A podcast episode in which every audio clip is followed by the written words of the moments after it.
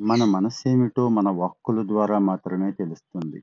ఆత్మీయత, ఆప్యాయత అనురాగాలు మాటల్లో అమృతాన్ని నింపుతాయి. అసూయ, ద్వేషం నిండిన వాక్కులు విషాన్ని వెదజల్లుతాయి. వాక్కులే మన వ్యక్తిత్వాన్ని ఆవిష్కరిస్తాయి. వాక్కులతో పాటు ముఖ కవళికలు, శరీర కదలికలు కూడా ఎంతో ప్రాముఖ్యం వహిస్తాయి. ఋష్యముఖ పర్వతం మీదకు తరలి వస్తున్న రామలక్ష్మణులను చూస్తూనే వాలి భయం ఆవహించిన సుగ్రీవుడు కంపించిపోతారు. తనను అంతం చేయటానికి ఆ ఇద్దరిని వాలి పంపాడేమో అన్న శంక కలిగి వివరాలు తెలుసుకురమ్మని ఆంజనేయుణ్ణి పంపిస్తాడు. కామరూపుడైన మారుతి రూపం మార్చుకొని వెళ్ళి రామలక్ష్మణుల వివరాల్ని ఎంతో వినయంగా, సంస్కారయుతంగా అడిగి తెలుసుకుంటాడు. రాముడు ఆంజనేయుడి మృదు సంభాషణ గురించి తెలిసినవాడు కాబట్టి లక్ష్మణుడికి ఎంతో గొప్పగా ప్రశంసాపూర్వకంగా చెప్తాడు ఆంజనేయుడి గురించి. ఉన్న విషయాన్ని సోటిగా స్పష్టంగా, అనవసర శరీర విన్యాసాలు, తల ఎగరవేయడం లాంటి వికార చేష్టలు లేకుండా ఆంజనేయుడు మాట్లాడతాడు. ఇక్కడ వాల్మీకి రాముడి పాత్ర పరంగా హనుమ గురించి ప్రస్తావించిన అంశాలు ఇప్పటి కాలంలో మనం చెప్పుకునే వ్యక్తిత్వ వికాసానికి మూల సూత్రాలు. విద్యార్థులకు, ఉద్యోగార్థులకు ఇవి ఎంతో ఉపయోగపడే మార్గదర్శకాలు. పురాణ ఇతిహాసాల పట్ల చులకన, నిర్లక్ష్యం చూపే వాళ్ళకి ఇలాంటి అమూల్య రత్నాలను ఎన్నో పరిచయం చేయాల్సిన అవసరం ఉంది. కాళిదాసు శివపార్వతుల అనుబంధాన్ని వాక్ కు అర్థం మధ్య గల అవినాభావ సంబంధంగా చెప్తాడు. నిజానికి ఎలాంటి అనుబంధం ఇద్దరు దంపతుల మధ్య ఉండాలి. పురుషాధిక్యంతో పరుషంగా మాట్లాడే భర్త చేజేతులా తన సంసారాన్ని కలతలపాలు చేసుకుంటాడు. గయ్యాళి భార్య అయినా అంతే.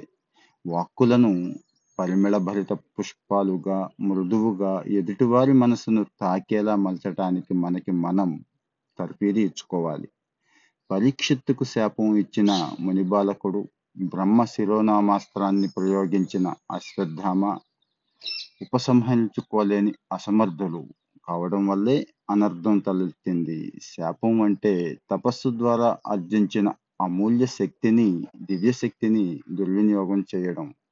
వరం అంటే సద్వినియోగం చేసుకోవడం. తాపసులు తామసులు కాకూడదు. శివాంశ సంభూతుడైనా సరే తామస లక్షణం వల్ల దుర్వాసుడికి ఎంత చెడ్డ పేరు వచ్చిందో తెలిసిందే. అల్పాయుష్కుడైన మార్కండేయుడు నారద మహర్షి సహృదయ వాక్కులతో ఇచ్చిన ఆశీస్సులతో చిరంజీవి అయ్యాడు.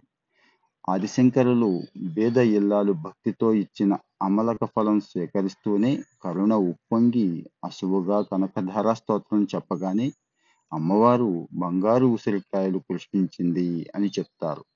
ఇలా ఉంటుంది వాక్కులకున్న శక్తి. బాధాతప్త హృదయానికి పన్నీటి జల్లు లాంటి ఓదార్పు ఎంతో ఉపశమనం కలిగిస్తుంది.